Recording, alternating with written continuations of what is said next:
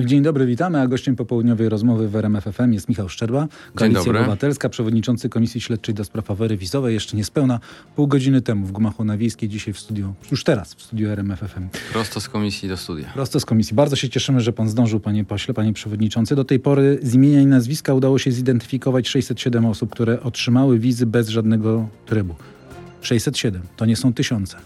607 to są te osoby, za których wizę otrzymał Edgar K., czy od wczoraj Edgar Kobos łapówkę, i to gigantycznych rozmiarów. Myślę, że mogło to być razem około 1 000 000 złotych. Za te 607 osób? Tak, i to są dane, które już są jakby potwierdzone w zarzucie karnym.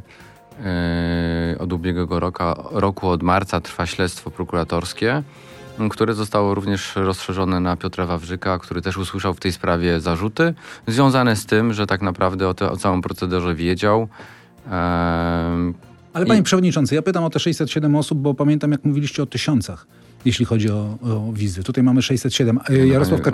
Jarosław Kaczyński mówi aferka. Pan powie afera. No nie, panie doktorze, afera wizowa składa się z kilku wątków.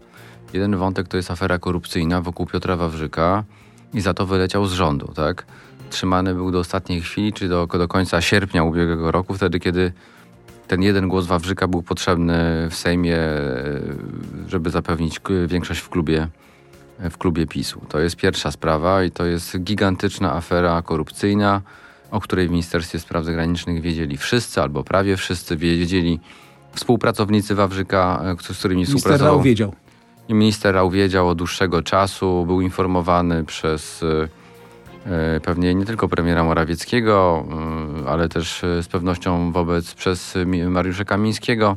Zresztą te wszystkie działania, które się działy w roku 2023, już były objęte kontrolą operacyjną. I to jest jeden tylko odcinek, to jest taki, powiedziałbym, wycinek dotyczący tego, że poprzednia władza pozwalała na rozwój tego typu patologii, jakim było zarabianie na wizach, wbrew przepisom, wbrew kolejkom, wbrew procedurom, bez zapewnienia bezpieczeństwa. Ale drugi wątek oczywiście... Wątek, który dotyczy już tak naprawdę większych grup osób, i tutaj jest mowa o blisko 84 tysiącach osób, to są osoby, których mało kto wiedział do tej pory. Tak naprawdę Komisja Śledcza ujawnia te wątki powoli, zbiera materiały, podejmowane są decyzje w odniesieniu również o to, że zabezpieczyliśmy, czy wystąpiliśmy... Ale to 84 tysiące osób, to jest, przepraszam, że wchodzę w słowo, to jest, kto to jest? A mianowicie wyobraźcie sobie państwo, że w 2020 roku powstał program, żeby ściągać do Polski białoruskich informatyków bez pozwoleń na pracę, czyli w oparciu o szybką wizę, która nie była weryfikowana, i Mateusz Morawiecki takie zadanie wyznaczył Polskiej Agencji Inwestycji i Handlu, to jest jedna ze spółek rządowych. I później w dosyć pokrętny sposób rozszerzono ten program na inne kraje świata, w tym m.in. na obywateli Federacji Rosyjskiej. Więc Morawiecki jeździł na zachód, wzywał do pionu chociażby kanclerza Niemiec, a jednocześnie państwo polskie przez specjalny program wizowy, biznesowy, organizowany przez Morawieckiego i jego spółkę, wprowadzało Rosjan do Polski. Takich wjazdów było 3050. Ale ten program w ostatnim roku, przedostatnim roku, w 2022 roku rozszerzono na wszystkie kraje świata. Więc okazało się, że w bardzo uproszczonej procedurze, bez pozwoleń na pracę, które są normalnym elementem wymaganym w procedurze starania się o wizę na pracę, wpuszczano do Polski ludzi. Okazało się, że tak naprawdę tylko 13% z tych, którzy otrzymali wizę w ramach programu rządowego, wizę biznesową, przyjechało w ogóle do Polski. To są najnowsze dane, które otrzymaliśmy dokładnie w tych ostatnich dniach, w lutym, od komendanta głównego Straży Granicznej. Więc nagle kilkadziesiąt tysięcy ludzi wyparowało, więc prawdopodobnie mieliśmy do czynienia z gigantycznym kanałem przerzutowym w uproszczeniu. Kanałem przerzutowym dokąd? No, nie tylko do Polski, bo część oczywiście te 13 tysięcy przyjechało do Polski i być może pracuje, być może już nie pracuje. Natomiast kilkadziesiąt tysięcy osób wjechało na teren Schengen, wjechało być może dalej, więc Polska stworzyła gigantyczny kanał przerzutowy i tutaj jest mowa o kilkudziesięciu tysiącach ludzi. Ale pan to już wie, czy pan dopiero to przypuszcza? Panie doktorze, ja mam pewne informacje, o których nie zawsze mogę mówić publicznie. Natomiast powiem panu tylko tyle, że w ramach tych... dowody po prostu. W ramach tych, dowody są w kancelariach tajnych, do których my mamy dostęp jako posłowie, członkowie komisji. Dowody są w tej sprawie gromadzone, natomiast co bardzo niepokoi, to również plany. Bo my nie możemy rozmawiać o pewnych pomysłach typu Centrum Decyzji Wizowych w Łodzi, które miało zabrać kompetencje konsulom, przekazać je urzędnikom Rała i Wawrzyka, żeby oni w uproszczonej procedurze na odległość, zamiast być w różnych częściach świata, chodziło o to, żeby oni wydawali wizy szybko, sprawnie, no i pewnie z jakąś korzyścią. Porozmawiamy o tym, co się działo przez ostatnie 2 dni na komisji, bo Edgar Kobos mówi: w mojej ocenie kierownictwo polityczne Zjednoczonej Prawicy usiłowało tuszować aferę wizową. Powiedział coś więcej na tej części zamkniętej? Nie, w sensie powiedział bardzo dużo. Ale to było porażające, ale oczywiście ja o tym nie mogę mówić. Bo... Ale inaczej zapytam, czy pojawiły się nowe nazwiska? Tak, pojawiły się nowe nazwiska. Jest dużo osób... Nie tylko to wynika z wczorajszego przesłuchania. My pytaliśmy pana Edgara Kobosa o wiele rzeczy. Ujawniał wiele faktów, ale te fakty i to, co ujawniał, jest bardzo spójne z tym, co wcześniej przedstawiał prokuratorom. Natomiast wiemy o tym, że dysponuje jeszcze wiedzą o bardzo szczegółowych wątkach związanych z finansowaniem działalności politycznej Piotra Wawrzyka. I pamiętajmy o tym, że w tym czasie, kiedy ten proceder korupcyjny Edgar Kobos przy pomocy Piotra Wawrzyka, przy pełnej zgodzie i akceptacji wielu osób w MSZ-cie rozkręcał, w tym samym czasie pojawił się pomysł rozporządzenia ministra Wawrzyka, który zakładał na początkowym etapie przyznawanie 800 tysięcy wiz obcokrajowcom. Ostatecznie ta liczba w ocenie regulacji projektu została zmniejszona do 400 tysięcy rocznie. Czy Edgar Kobos to jest wiarygodna osoba? To jest człowiek, który walczy o status świadka koronnego. Czy jego zeznania można traktować w pełni wiarygodnie? Absolutnie tak, na tym etapie tak. One się pokrywają całkowicie z zeznaniami innych świadków. W związku z powyższym on nie ma powodu, żeby kłamać w odniesieniu do spraw, w których przyjmował łapówki, w odniesieniu do okoliczności. A dlaczego poprosił o to przesłuchanie w trybie niejawnym? Bo prokuratura mu zabroniła zeznawać w trybie jawnym, żeby nie ujawnił tajemnic postępowania przygotowawczego. A pojawił się chociażby cennik? Jakieś kwoty się pojawiły, takie, o których mówił Edgar Kobos? Na tej części niejawnej przesłuchania? Panie dyrektorze, ten cennik znał nawet Piotr Wawrzyk. To jaki to był cennik? Wysoki. Ale rozumiem, ale o jakich sumach mówimy? Panie dyrektorze, ja powiedziałem o tym, że to jest kwota blisko 1 000 000 złotych, w związku z powyższym... Za 800 wiz. No nie 800, za 607 ustalonych, tak, pan, ale też nikt przecież nie powiedział, że to jest koniec, tak? Ciąg dalszy naszej rozmowy. Michał Szczerba, Koalicja Obywatelska, przewodniczący Komisji Śledczej do Spraw Afery Wizowej, już za chwilę w Radiu RMF24. Słuchaczom RMF FM dziękujemy bardzo. Zapraszamy również do naszych mediów społecznościowych. Pan mówi, że te kwoty padły, te ceny padły. No to w takim razie o jakich pieniądzach rozmawiamy? Panie dyrektorze, nie ujawnię panu żadnej informacji z akt prokuratury, bo to nie jest w interesie śledztwa, które jest prowadzone, a które ma się skończyć nie tylko... Nie, bo to jest kluczowe, o tyle panie przewodniczący jest to kluczowe. Panie dyrektorze, cennik był bardzo różny, on był elastyczny, tak, początkowo był niższy, później był wyższy, były, tak powiem, opłaty za zapisanie do kolejki, były opłaty za skuteczne procedowanie. Dzisiaj mieliśmy zeznania, dwóch polskich konsulów w Indiach i dokładnie widzieliśmy, jak Edgar K. przy pomocy Wawrzyka rozgrywał tę sprawę. A to Edgar Kobos stał, uważa pan, na czele tej całej piramidy? Tej całej grupy, może nie na czele piramidy, tylko na czele grupy. Mówimy o wątku korupcyjnym wokół Wawrzyka, na pewno był osobą kluczową. Dobrze, a czy pan użył takiego sformułowania, że takich osób jak Edgar Kobos wokół Piotra Wawrzyka mogło być więcej? To o czym pan myślał? To myślę o aktach prokuratorskich, w których pojawiają się różne inne nazwiska. Ale to znaczy, że Piotr Wawrzyk mógł współpracować z kimś innym, czy ktoś inny wykorzystywał Piotra Wawrzyka do swoich celów? W różnych aktach prokuratorskich, w szczególności w różnych przesłuchaniach, pojawiają się nazwiska czołowych polityków PiS. Myśli pan o kierownictwie politycznym, czy myśli pan o kierownictwie ministerstwa? Myślę o politykach pierwszoligowych. PiS-u. Nie mogę ujawnić nazwisk. No ale pierwsza liga nie jest aż taka szeroka. No to jestem sobie w stanie wyobrazić, że również pan myśli o tej samej pierwszej lidze. Myślę o ludziach, którzy się pojawiali na Nowogrodzkiej. Oni również, te nazwiska się gdzieś pojawiają, przewijają się przez różne przesłuchania. Nie będę mógł niestety mówić szczegółów w tej sprawie. No, ale to dobrze, to nie rozmawiamy o szczegółach, ale powiedzmy tylko, że ci ludzie inspirowali z tych dokumentów, które pan zna. Pańskim zdaniem inspirowali... Ci ludzie mieli podobne prośby, jak miał Edgar K. Natomiast mogę panu powiedzieć jedną rzecz. Do czasu, dopóki nie powstała komisja śledcza, mam wrażenie, to jest subiektywne wrażenie, to jest moja opinia, żadne wątki, gdzie pojawiały się nazwiska czołowych polityków czy osób ogólnie z kręgu polityki, te wątki nie były badane. Czy pana zdaniem... Notabene sam Piotr Wawrzyk otrzymał zarzuty nie we wrześniu, wtedy tak naprawdę, kiedy w mojej opinii były ku temu podstawy, a była kampania wyborcza, więc mogło to jednak wpłynąć na jakiś negatywny wynik wyborczy PiS-u, tylko dostał to już wtedy, kiedy pojawiła się niezależna prokuratura, która chciała badać wątek Piotra Wawrzyka. Ale z tego, co pan mówi, to wygląda, jakby Piotr Wawrzyk był w tym wszystkim narzędziem, a nie wykonawcą. Dobrze pana zrozumiałem? Piotr Wawrzyk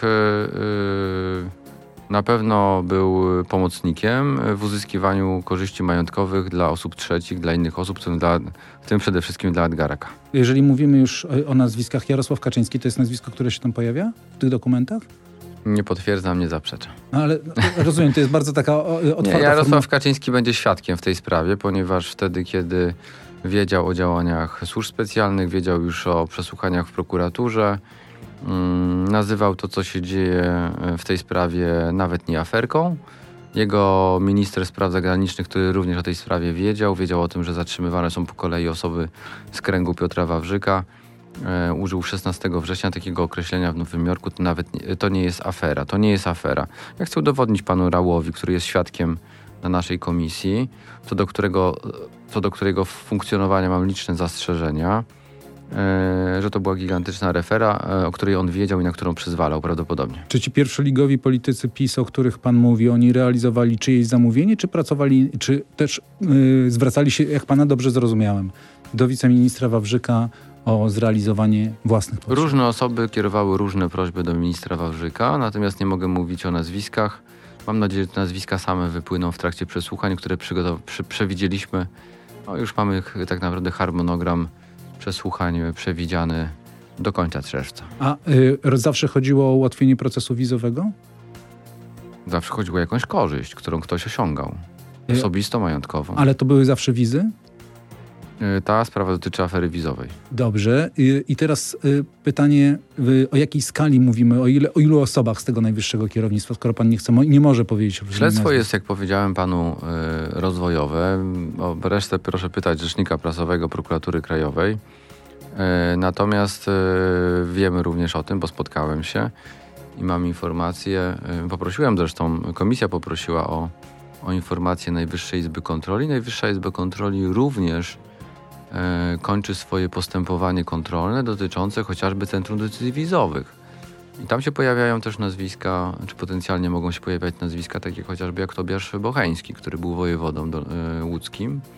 I wtedy, kiedy pojawiała się kwestia siedziby dla Centrum Decyzji Wizowych, notabene Centrum Decyzji Wizowych miało powstać w Kielcach. To miało być dziecko Wawrzyka, któremu ukradł Rał. Chciał je przenieść do swojego okręgu wyborczego. Na osłodę Wawrzykowi dał Centrum Informacji Konsularnych, które miało powstać i chyba powstało nawet w Kielcach. Natomiast Centrum Decyzji Wizowych to miało być 150 etatów urzędniczych, które rozpatrywałoby wizy z całego świata w skali 400 000 rocznie. Wcześniej to przewidywano tę liczbę na 800 000 rocznie. Jak państwo sobie szybko pomnożycie, to będzie liczba około 5 milionów złotych. 5 milionów, przepraszam, to już miliony to są w innych sprawach. 5 milionów osób to jest kolejne województwo mazowieckie składające się z obcokrajowców. Panie przewodniczący, czy ja dobrze pana zrozumiałem? Bo z tego, co pan mówi, to wyłania się taki obraz, że czołowi politycy PiS zorganizowali pewnego rodzaju system przyznawania czy korzystania z przywileju wizowego. A Edgar K. był takim pierwszym prekursorem, który... Ale pytanie, czy Piotr Wawrzyk pojawił się w Ministerstwie Spraw Zagranicznych właśnie dlatego, że był elementem budowania tego systemu? Nie sądzę. Myślę, że ten system po prostu powstał wtedy, kiedy kiedy on już był wiceministrem. Natomiast takie myśli jak Centrum Decyzji Wizowych mogli podsuwać mu tacy ludzie chociażby jak Edgar K., dla którego rzeczywiście byłoby to znaczące ułatwienie. Nie musiałby za każdym razem o każdą wizę, o każdą osobę prosić go, przekonywać go. Chyba nawet nie musiał przekonywać, bo Piotr Wawrzyk, z tego co się orientuje, każdą prośbę tego człowieka był w stanie spełnić. Czy ci politycy PiS, o których pan wspomniał, oni też czerpali korzyści majątkowe z tego procederu? Jak powiedziałem, te wątki nie były eksploatowane, one nie były wyjaśniane. W mojej opinii ze względów politycznych. Mam nadzieję, że nowa prokuratura sięgnie również po kwestię finansowania różnych stowarzyszeń i fundacji, które działały wokół Piotra Wawrzyka. Piotr Wawrzyk był między innymi fundatorem, czy też organizatorem, inicjatorem, nie wiem dokładnie, takiej fundacji Instytut Świętokrzyski. Media podają, że w bardzo krótkim czasie ta fundacja zdobyła dotację na 1 600 000, a sam Edgar K., czy Edgar Kobos, był w zarządach co najmniej kilku stowarzyszeń i fundacji, które hojną ręką otrzymywały pieniądze z różnych źródeł, m.in. z Narodowego Instytutu Wolności. Czy Edgar Kobos dostanie status świadka koronnego? Powinien dostać? Tego nie wiem. A powinien dostać? W mojej opinii chcę mówić dalej. Pytanie, czy prokuratura chce usłyszeć również nowe zarzuty, które mogą być potencjalnie postawione też innym osobom, które w tych różnych finansowych operacjach, nie tylko w operacji wizowej, mogły brać udział. Notabene pierwsi politycy PiS-u są zatrzymywani, otrzymują zarzuty. W tej grupie 9 osób jest również najbliższy współpracownik Piotra Wawrzyka, były radny PiS-u w województwie świętokrzyskim i planowany szef jego kampanii. Od kiedy z tej wiedzy, którą pan ma, ci czołowi politycy PiS-u wiedzieli o tym, co się dzieje, co robi Piotr Wawrzyk w MSZ-cie? Panie redaktorze, wiedzieli co najmniej od listopada 2022 roku, bo wtedy objęli kontrolą operacyjną wszystko, co mówi... To już było wtedy wszystko jasne, tak. No ale... Tak, ale i trzymali, niech pan zobaczy, to był listopad 2022, a Wawrzyk kiedy odszedł? 30 sierpnia 2023. 31, tak. Przyglądali się, patrzyli jak te łapówki bierze i co? I nic. Zatrzymany Edgar Kobos to było, ile pamiętam, wiosna 2023 roku. To był dokładnie kwiecień. Śledztwo zostało uruchomione w marcu 2023. Czy te pieniądze, które zarobił Edgar Kobos, to były pieniądze dla niego, czy to były pieniądze przeznaczone, miały jakiś inny cel polityczny, na przykład? To była, w moim opinii, to było kilka kwestii dotyczących finansów, jak powiedziałem. Ja wymieniłem te fundacje, stowarzyszenia nieprzypadkowo, bo to pewnie miało też związek z tym, no właśnie. Ale z czym? Związek z tym, do kogo te pieniądze miały płynąć, i z dotacji, które były udzielane hojnie organizacjom powiązanym z Wawrzykiem i z Edgarem K. Jak patrzę na kalendarz, to był okres wyborczy.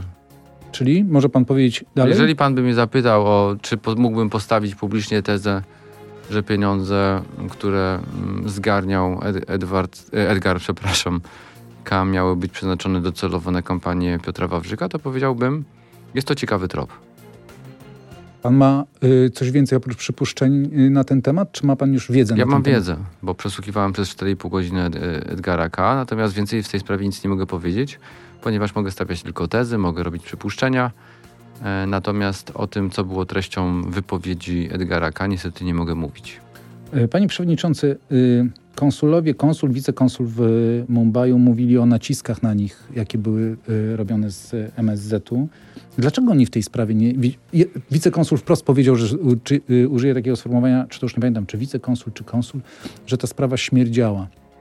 Dlaczego nie zawiadomili prokuratury w tej sprawie? Nie, no panie redaktorze, oni są w Mumbaju, są...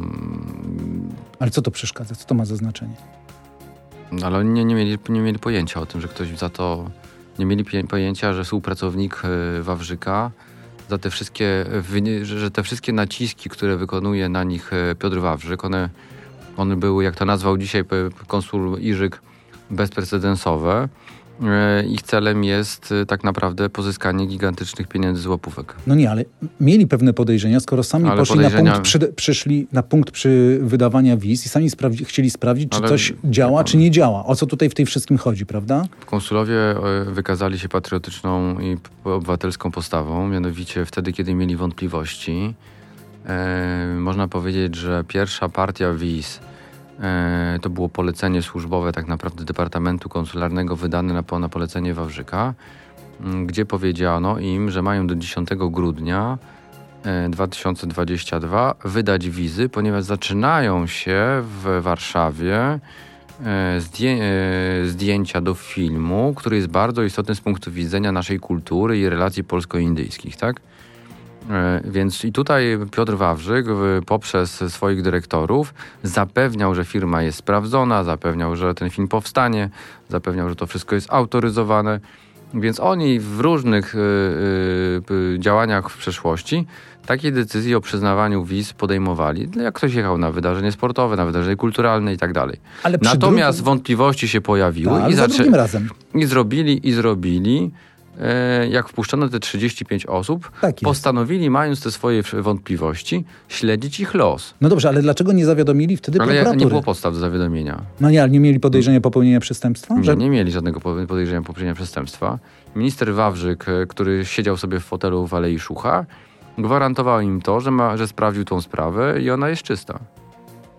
Natomiast wtedy, kiedy, tak powiem, został uruchomiony, przetestowany ten kanał testowy przerzutów przez Indię, z Indii przez Europę i Meksyk do Stanów Zjednoczonych, oni zaczęli własne śledztwo na własną odpowiedzialność i przy użyciu tych elementów, którymi dysponowali w Mumbaju, nie w Polsce. Mianowicie w sytuacji, kiedy dowiedzieli się od agenta federalnego USA, że budowane są właśnie takie szajki pozorowanych grup filmowców, którzy otrzymują w identycznej sytuacji wizy, zaświeciło im się czerwone światełko i postanowili to sprawdzić. Przyszli do agenta federalnego USA, konsula generalnego USA w Mumbaju, który jednocześnie jest agentem federalnym, to nie jest tajemnica. To takie osoby również pracują dla służb. I ta osoba sprawdziła te nazwiska. Okazało się, że chyba grupa 20 kilku osób z tych 35 została znaleziona w Meksyku, a jej głównym celem było przekroczenie prawdopodobnie nielegalnie granicy i dostanie się do Stanów Zjednoczonych. W tym momencie pojawiła się kolejna partia osób do przekazania wiz od Edgara Kobosa, wspieranego przez Piotra Wawrzyka. Oni powiedzieli: basta, zatrzymujemy ten gigantyczny przekręt, nie będziemy więcej wydawać wiz, ponieważ dla nas i właśnie mi chodziło o ten moment, państwo polskie reprezentowane przez, może nie państwo polskie, to są za grube słowa, Piotr Wawrzyk stracił całkowitą wiarygodność, ryzykujemy swoimi karierami, blokujemy ten proces. Wtedy pojawiły się groźby, wtedy się pojawiły wizytacje, kontrole i tak naprawdę próba wpłynięcia na zmianę tej decyzji. Nie zmienili jej do końca. No i sam ten głośny polityk, który się pojawi przed pana komisją, to? Polityk? Nie. Najbliższe posiedzenie to jest 5 marca i będziemy dalej eksplorować wątek indyjski, a mianowicie dużą wiedzę w tej sprawie prawdopodobnie ma również ambasador Burakowski, który był w tym czasie ambasadorem. A polityk? Będzie biegły, czyli pan doktor habilitowany Mikołaj Małecki, znany karnista z Uniwersytetu Jagiellońskiego. Dokończymy prawdopodobnie cały wątek Wawrzyka i przejdziemy do tych najbardziej soczystych nazwisk: Morawiecki, Kaczyński, Kamiński i pewnie na końcu Rał. Michał Szczerba, Koalicja Obywatelska, przewodniczący Komisji Śledczej do Spraw Afery Wizowej, był gościem popołudniowej rozmowy w RMF FM. Dziękujemy bardzo, panie przewodniczący.